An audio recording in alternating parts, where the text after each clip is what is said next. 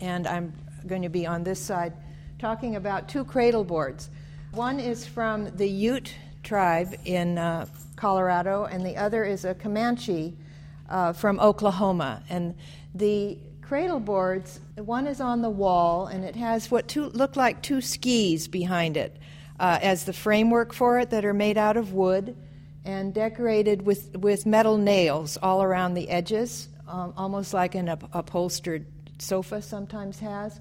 Uh, the beading is blue, and it would have held a baby for about the first year of their life. The babies uh, were carried by their mothers on their horses, on their backs, a kind of the original backpack, or leaned against a tree, and there's a hood over the baby's head, which would have protected the baby from sunlight, and also, if it tipped over, it would protect the baby's head from injury. The beadwork is so incredible. They acquired beads once uh, contact was made with the West. Before that, they would use uh, porcupine quills, and there are a few pieces here done with porcupine quills.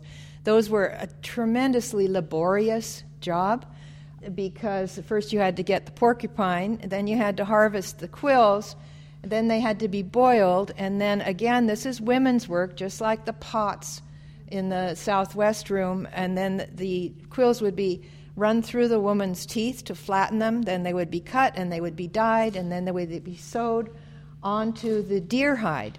And the women also made the deer hide. They would, the, the men would shoot the deer or the buffalo, and the hide would then have to be processed with nine different steps, the final one being the brain of the deer rubbed over it, and that made it soft and supple. So you could make a cradle board like this.